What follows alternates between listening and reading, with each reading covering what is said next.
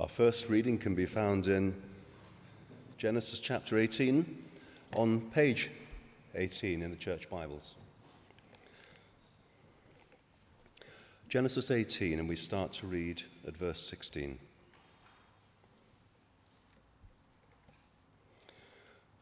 When the men got up to leave, they looked down towards Sodom, and Abraham walked along with them to see them on their way. Then the Lord said, Shall I hide from Abraham what I'm about to do? Abraham will surely become a great and powerful nation, and all nations on earth will be blessed through him. For I have chosen him, so that he will direct his children and his household after him to keep the way of the Lord by doing what is right and just, so that the Lord will bring about for Abraham what he has promised him. Then the Lord said, The outcry against Sodom and Gomorrah is so great and their sin so grievous that I will go down and see if what they have done is as bad as the outcry that has reached me. If not, I will know. The men turned away and went towards Sodom. But Abraham remained standing before the Lord.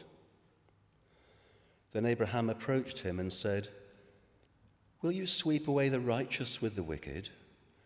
What if there are fifty righteous people in the city? Will you really, really sweep it away and not spare the place for the sake of the fifty righteous people in it? Far be it from you to do such a thing, to kill the righteous with the wicked, treating the righteous and the wicked alike. Far be it from you. Will not the judge of all the earth do right? The Lord said, If I find fifty righteous people in the city of Sodom, I will spare the whole place for their sake. Then Abraham spoke up again, Now that I have been so bold as to speak to the Lord, though I am but nothing, nothing but dust and ashes, what if the number of the righteous is five less than fifty? Will you destroy the whole city for lack of five people? If I find 45 there, he said, I will not destroy it. Once again he spoke to him, What if only 40 are found there? He said, For the sake of 40, I will not do it. Then he said, May the Lord not be angry, but let me speak. What if only 30 can be found there? He answered, I will not do it if I find thirty there. Abraham said, Now that I have been so bold as to speak to the Lord, what if only twenty can be found there? He said, For the sake of twenty, I will not destroy it. Then he said, May the Lord not be angry, but let me speak just once more. What if only ten can be found there? He answered, For the sake of ten, I will not destroy it. When the Lord had finished speaking with Abraham, he left, and Abraham returned home. This is the word of the Lord. Thanks be to God. The second reading this morning is from Luke 11, found on page 1042. 1042. chapter 11, starting at verse 5. Then Jesus said to them, Suppose you have a friend, and you go to him at midnight and say, Friend, lend me three loaves of bread. A friend of mine on a journey has come to me, and I have no food to offer him. And suppose the one inside answers, Don't bother me. The door is already locked, and my children and I are in bed. I can't get up and give you anything. I tell you, even though he will not get up and give you the bread because of friendship, yet because of your shameless audacity, he will surely get up and give you as much as you need. So I say to you, ask, and it will be given to you. Seek, and you will find. Knock, and the door will be opened to you. For everyone who asks receives, the one who seeks finds and to the one who knocks, the door will be opened. Which of you fathers, if your son asks for a fish, will give him a snake instead. This is the word of the Lord.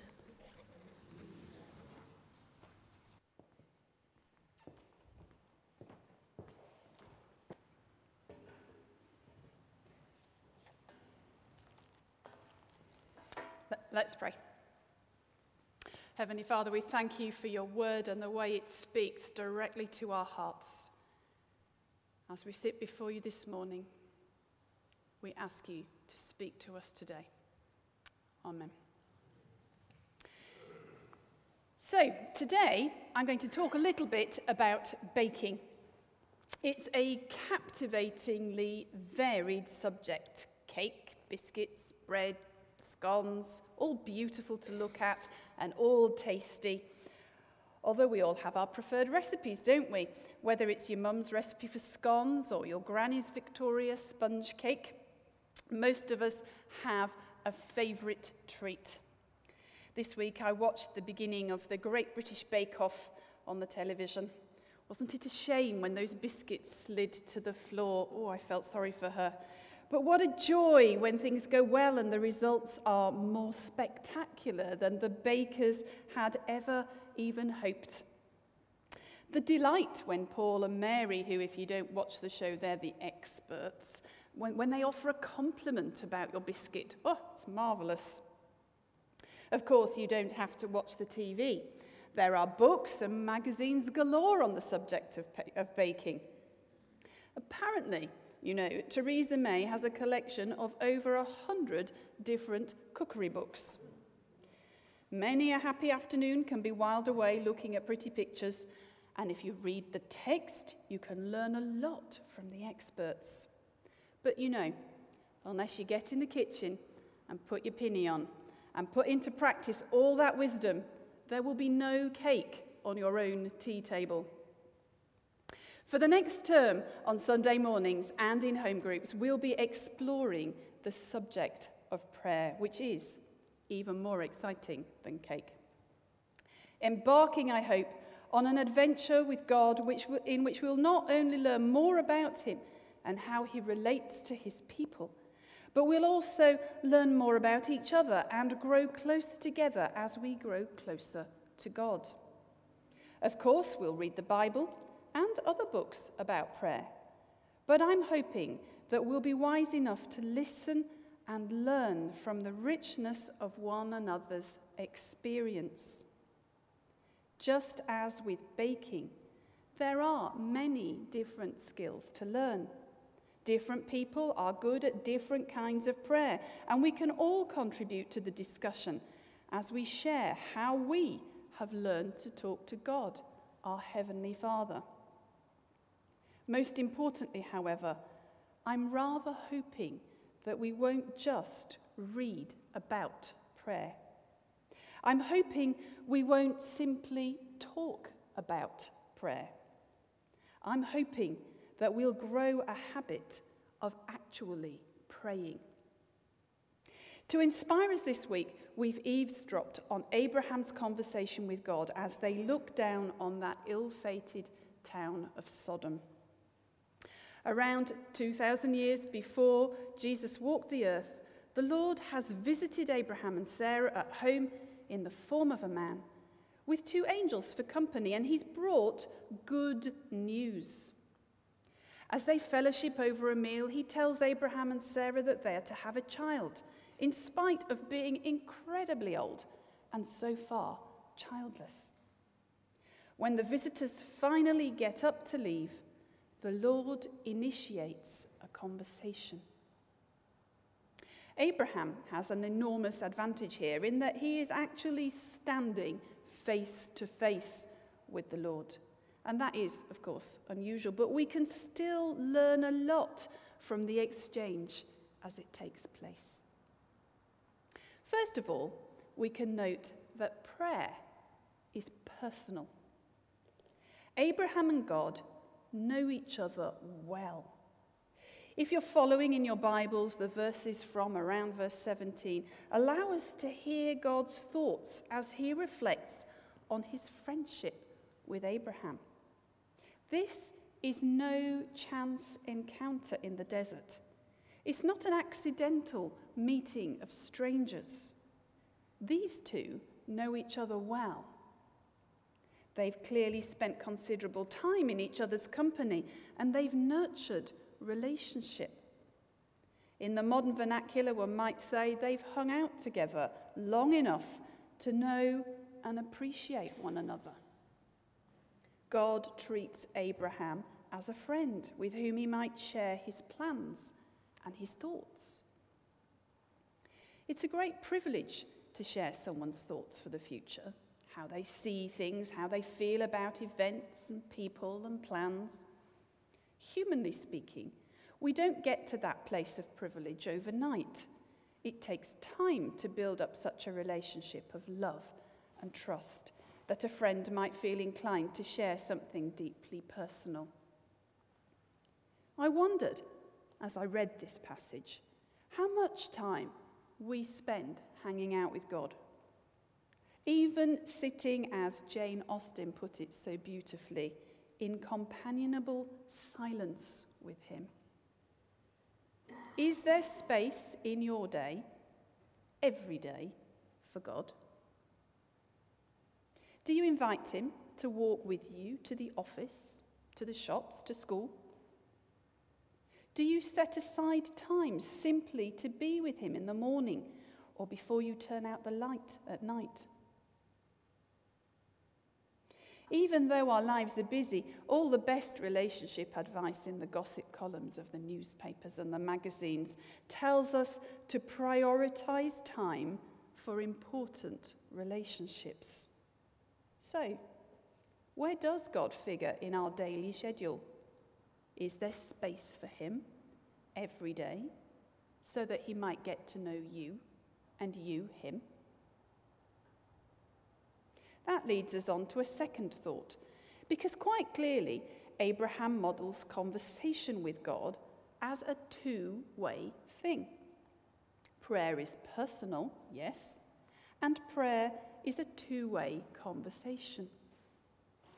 Not only does Abraham speak to God, but he also listens as God speaks to him.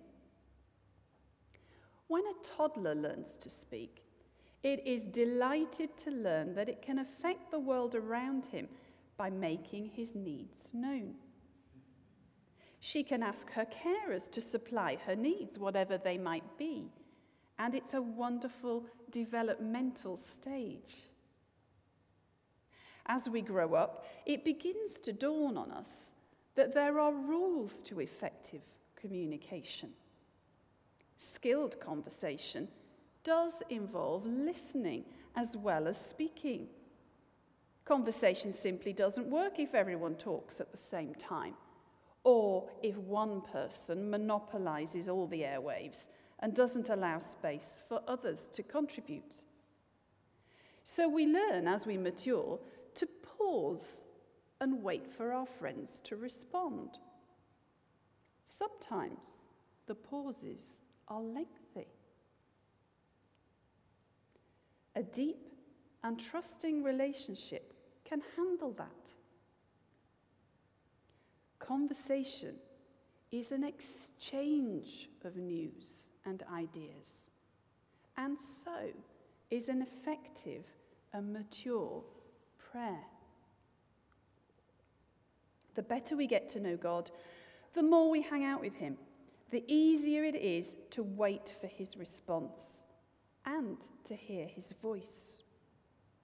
When you know someone well, it's easy to recognize their voice even in a crowded room.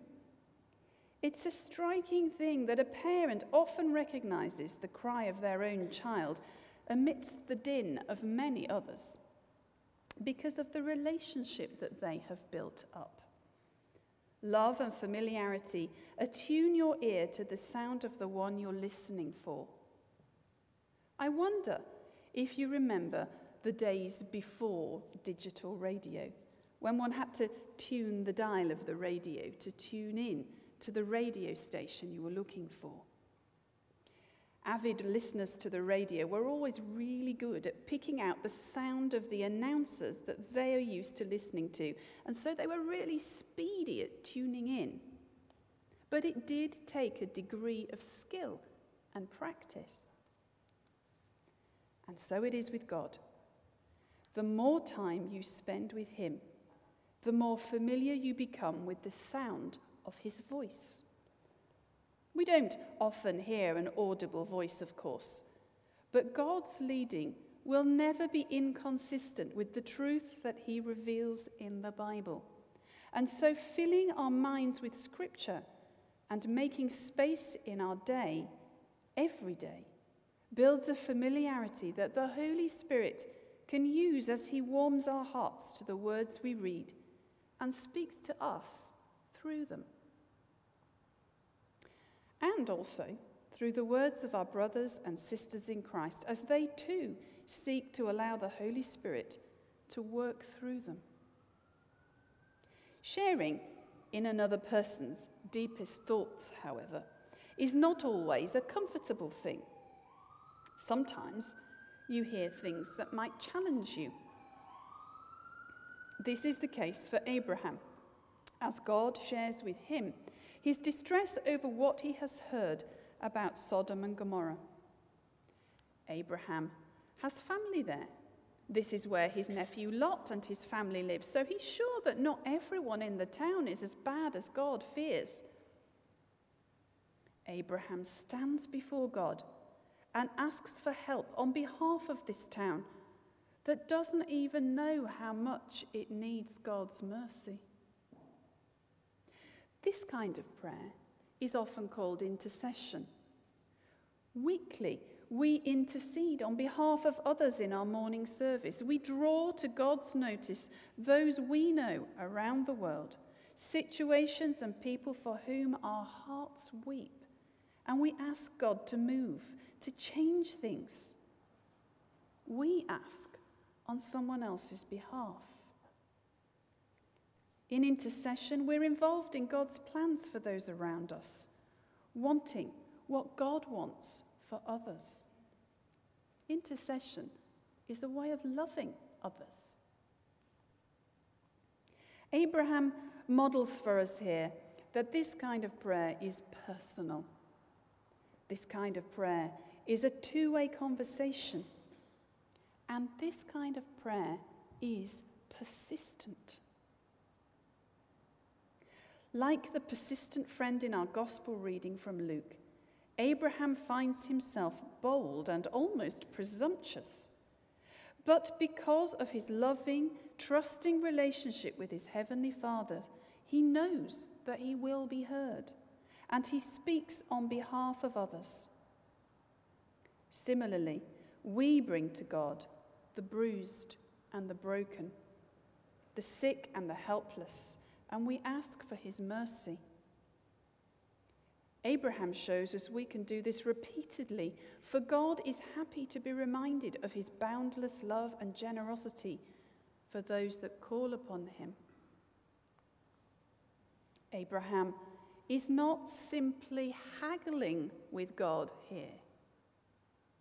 Haggling, like a transaction in a marketplace over a bag of fruit, presumes that God might get something in return.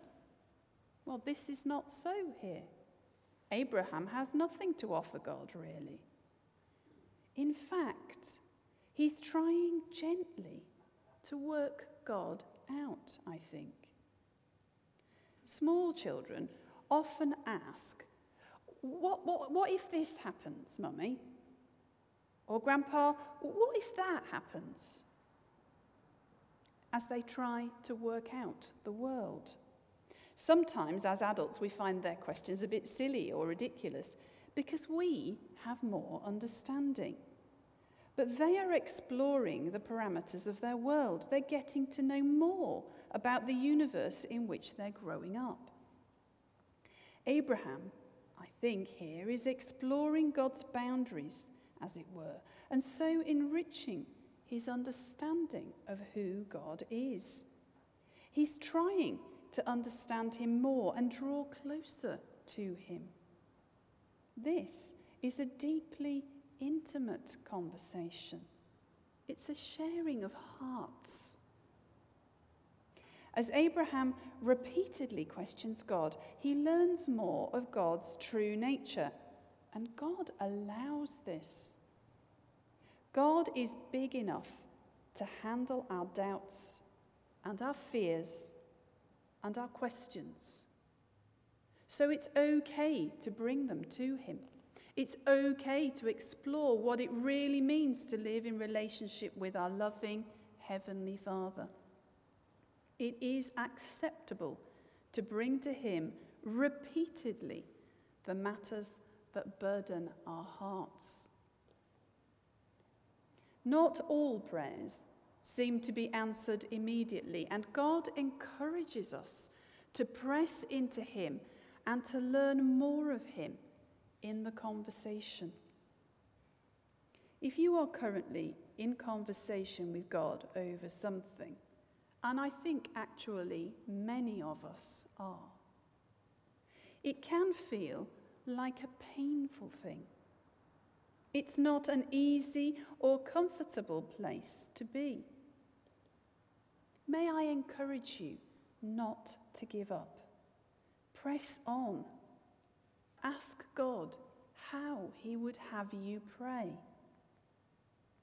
As we read on, we see God guide Abraham's thoughts from the immediate personal concern for his family members to broader issues, to God's very nature, his love and his justice. God prompts the prayer, and God appears also to bring the conversation to a close. There are times when God seems to say, Okay, leave it with me. As an aside, Book Group last year read a wonderful book on the subject of God not appearing to answer our repeated, heartfelt prayers, called God on Mute by Pete Greig. I highly recommend it if this is something that's relevant to your prayer walk today. It's written with humi- humanity and humour, but it's written out of true understanding of that painful place. The theologian Martin Luther said, To be a Christian without prayer is no more possible than to be alive without breathing. There are medical conditions that restrict our ability to breathe, and they can be very life limiting. When breathing is restored to its proper function, the living of life in its beautiful ordinariness is transformed for the sufferer. We can live as Christian, excuse me, we can live as a Christian without much richness to our prayer life. We can live like toddlers, simply presenting God with a list of our latest wants and needs, or coming to Him only in a crisis. But if this is what we settle for, our spiritual life is greatly reduced. If we want to live life in all its fullness, life as God intended it, learning to pray, to have conversation with God, is essential. As Abraham shows us, encounters with God change things. Encounters with God change people. This conversation between God and Abraham reveals to us something of God's heart for his people. God initiates the conversation. He reaches out to Abraham, as later he does to us through Jesus, sending his son to live as a man, to die for our sakes, and to rise again in glory. He sends his Holy Spirit to all who turn to Christ as friend and Saviour, so that the conversation might continue, so that we might learn to recognize His voice and become attuned to His will, so that we might enjoy the richness and depth of loving relationship that our Heavenly Father always intended for His people. Abraham's conversation with God sets us off on our adventure for the next term as we begin to explore prayer that is personal, prayer that is a two way conversation, and prayer that is persistent.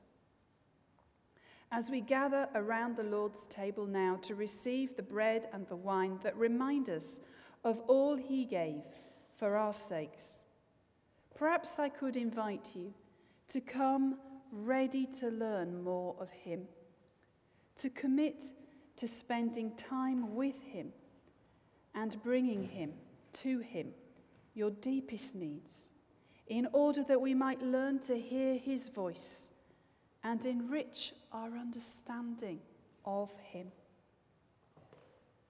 As a church family, poised at the beginning of an exciting new season in our life together, let us not simply talk about prayer or read about it.